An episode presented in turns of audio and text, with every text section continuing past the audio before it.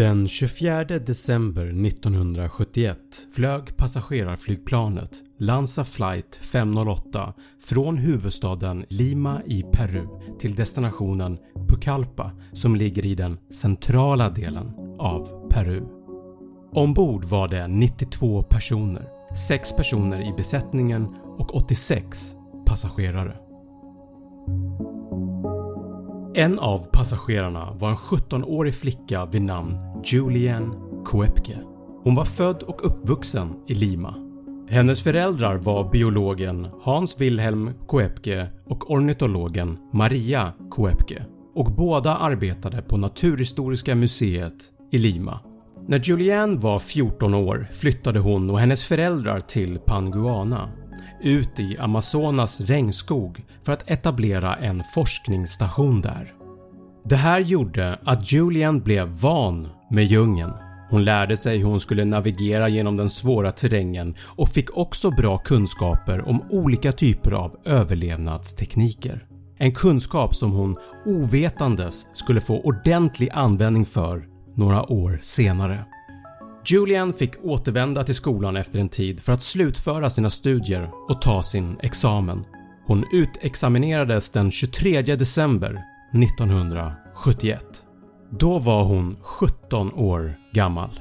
Mamman Maria var med Julian i Lima när hon gick ut skolan. Det fanns endast ett enda flyg tillgängligt för dem att ta sig tillbaka till Panguana med och det var Lanza flight 508. Pappan Hans Wilhelm hade tidigare varnat dem att undvika att flyga med det bolaget för de hade ett dåligt rykte. Men de bokade flyget ändå, satte sig ombord på planet på julafton den 24 december 1971 och påbörjade resan mot Panguana. En flygresa som bara tar ungefär en timme. De första 30 minuterna gick allt som normalt. Bagagen var fulla med julklappar och passagerarna såg fram emot av att fira jul efter att de hade landat. Efter 30 minuter hade gått tecknade sig mörka moln runt om flygplanet. En storm hade dragits in över himlen. Det blev mörkt inne i kabinen och då och då blixtrade det till utanför.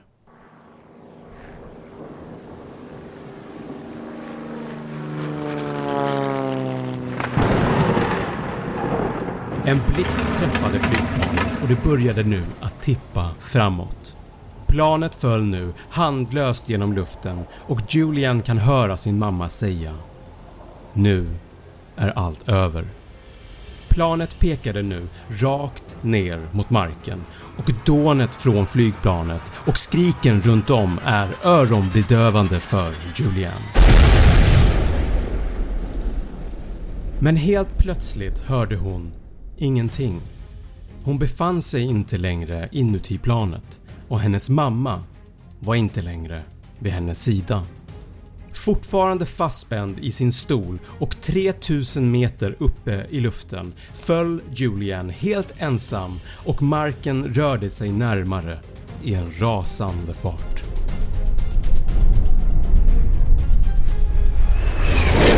Julian svimmar och allt blir svart. Julian slog upp ögonen. Djungens trädkronor sträckte sig upp över henne och solljuset letade sig in genom bladen och grenarna. Hon insåg direkt vad som hade hänt. Hon hade överlevt flygkraschen. Hennes högra nyckelben var brutet. Lyckligtvis hade frakturen inte gjort hål på huden. Ett 4 cm långt skärsår sträckte sig längs hennes vänstra vadmuskel. Det underliga var att det inte blödde överhuvudtaget. Hon tyckte att hennes syn var dålig och upptäckte snabbt att hennes vänstra öga var igensvullet. Bredvid henne låg den tresitsiga flygplansstolen. Hon började att ropa efter sin mamma. Desperationen växte sig starkare och Julian insåg snabbt att hon var helt ensam mitt ute i den enorma djungeln.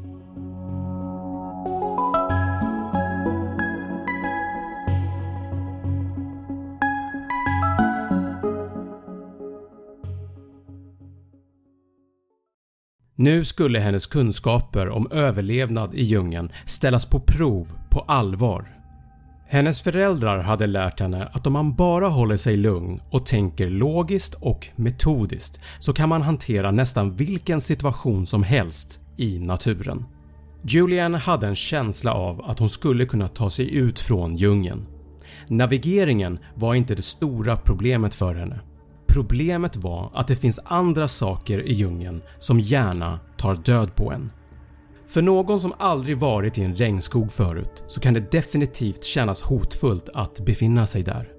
Träden växer så tätt och sträcker sig så högt upp att du knappt ser himlen ovanför dig på vissa platser och vem som helst skulle känna sig väldigt liten om man befann sig där. Hela skogen är full av liv och allt ger ifrån sig sina egna unika ljud. Löv som prasslar, vind som susar, vingar som fladdrar och insekter som surrar. Klickande, gurglande, visslande och morrande runt om dig hela tiden. Och för att inte tala om fukten. Även när det inte regnar så droppar det ner från träd och buskar. Och om det inte vore nog så ser allting även likadant ut överallt så det är väldigt lätt att gå runt i cirklar. Julians fördel var att hon var fullt medveten om allt det här eftersom hon hade varit ute i regnskogen så många gånger förut med sina föräldrar. Hon började med att leta efter flygplanet och andra överlevande. Men hon hittade ingenting i närheten av där hon landade.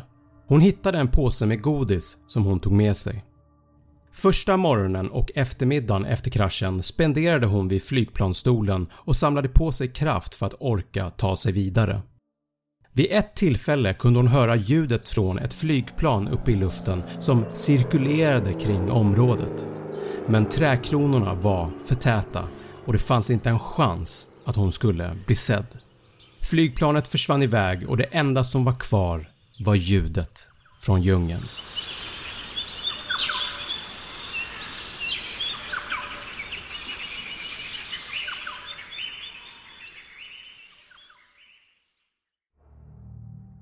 Strax efter det upptäcker hon ljudet av droppande vatten och när hon följde ljudet så hittade hon en liten bäck. Det här gjorde henne hoppfull eftersom dels hade hon nu hittat vatten att dricka men också gjorde det henne övertygad om att vattnet skulle leda till hennes räddning. Hon kunde höra sin pappas röst i huvudet. “Om du går vilse i djungeln och hittar rinnande vatten, följ det. Det kommer att föra dig till andra människor.” Hon följde vattendraget och när det började att mörkna försökte hon hitta någon plats att vila över natten. Det var regnsäsong och allting i skogen var genomblött. Det här gjorde så att Julian inte kunde göra upp en eld för att värma sig och när mörkret kom blev det kolsvart. Utmattad och ensam somnade hon. Under flera dagar vandrade hon genom den täta djungeln men på nätterna blev det bara svårare och svårare att sova. Känslan av hopplöshet sköljde över henne som en våg under nätterna. Men hon fortsatte att kämpa. Hon följde strömmen så gott hon kunde och klättrade sig igenom den svåra terrängen. Vid ett tillfälle hittade hon en tresitsig flygplansstol, en likadan som hon själv hade suttit i. I den här var passagerarna fortfarande kvar och deras huvuden och en bit av överkroppen var genomborrad ner i marken. Den här synen ger Julian endast en påminnelse om vad som kunde skett henne själv. Dagarna fortsatte på samma sätt som innan. Hon kämpade sig igenom djungeln på dagarna och försökte sova på nätterna. Men hur känner man sig trygg i en sån här miljö? När som helst kan någon giftig insekt bita eller sticka henne när som helst kan ett rovdjur smyga sig på henne. När som helst kan allt vara över. Hon försökte att hålla koll på dagarna men det var svårt utan någon klocka. Den femte eller sjätte dagen hörde hon ett väldigt bekant ljud. Det var en speciell typ av fågel som kallas för huatzin.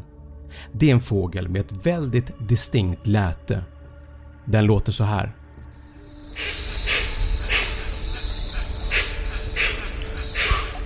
De här fåglarna har sina bon endast i närheten av öppet vatten, till exempel i närheten av en stor flod.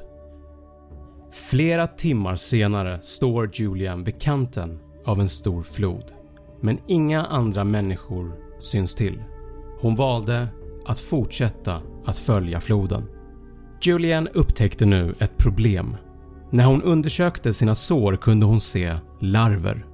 Flugor hade lagt ägg i hennes sår medan hon sov och nu när hon försökte greppa tag om larverna så försvann de in i huden. Hon visste att larverna var ofarliga men såren kan bli infekterade. Hon måste göra något åt saken och det är fort. Hon blev också allt svagare ju mer tiden gick. Hennes godis var slut och hon vågade inte att äta några bär eller liknande med risk för att de ska vara giftiga. Hennes tillgång till vatten är vad som höll henne vid liv. Floden var nu så bred och så pass djup att hon har slutat att gå bredvid den. Istället så flöt hon med strömmen. Hon såg kaimaner vid flera tillfällen. Ett kräldjur som är inom samma släkte som alligatorer. Lyckligtvis blev hon inte attackerad. Den tionde dagen flöt Julian längs strömmen, utmattad och hungrigare än någonsin. Hela dagen var som en hallucination.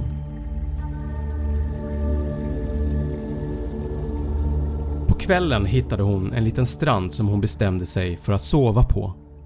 Hon slumrade till men vaknade en stund senare. Då såg hon något lite längre bort på stranden som inte hörde hemma där. En båt. Hon gnuggade sig i ögonen och tittade tillbaka på båten flera gånger för att försäkra sig om att det inte var en hallucination. Hon gick till båten, kände på den. Det var på riktigt. Hon såg även fotspår från båten som fortsatte in i djungeln. Hon följde efter dem och kom till en liten hydda gjord av några träpålar och palmlöv som tak. Båtens motor var där inne. Det fanns även en behållare med bensin.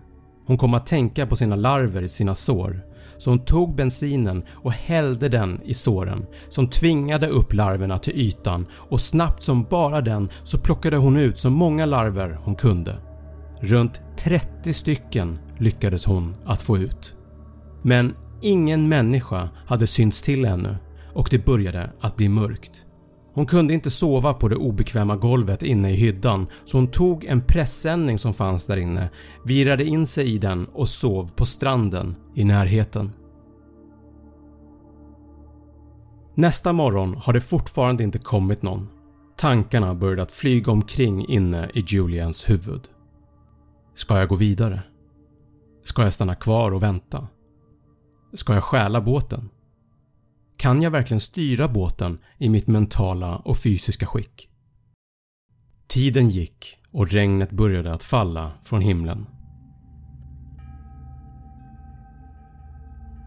Kommer jag att dö här? Hinner Julian att tänka medan solen började att gå ner. Då plötsligt hörde hon något. Röster. Mänskliga röster. Tre män kommer ut från skogen och ser Julianne. Alla männen stannar upp. Julian samlade sin sista kraft och sa på spanska till männen. “Jag är en flicka som var med när flyget Lanza kraschade. Jag heter Julianne.” Männen hjälpte henne. Hon fick mat. De rengjorde hennes sår och plockade ut fler larver. Men viktigaste av allt, de hjälpte henne tillbaka till civilisationen. Efter att ha fallit från skyn, överlevt en flygkrasch och 11 dagar ensam i djungeln var Julian äntligen räddad. Efter att Julian hade återhämtat sig från sina skador så återförenades hon med sin pappa och när hon senare hjälpte myndigheterna att lokalisera planet så kunde man hitta alla de döda kropparna utspridda i djungeln. Med en extrem rädsla för att flyga och återkommande mardrömmar om att hon var kvar i djungeln så fortsatte Julian att leva sitt liv. Hon studerade biologi på universitetet i Kiel i Tyskland 1980 och tog sin doktorexamen. År 1998 återvände hon till djungeln för att spela in dokumentären “Wings of Hope” där hon berättade i detalj om sin otroliga historia. Att återvända till platsen blev som ett avslut för Julianne. Upplevelsen fick henne att skriva en bok “When I fell from the sky”. Jag kan verkligen rekommendera den. Av alla 92 personer ombord var Julianne den enda överlevande. Varför just hon överlevde när alla andra dog är en fråga som hon kommer bära med sig i resten av sitt liv.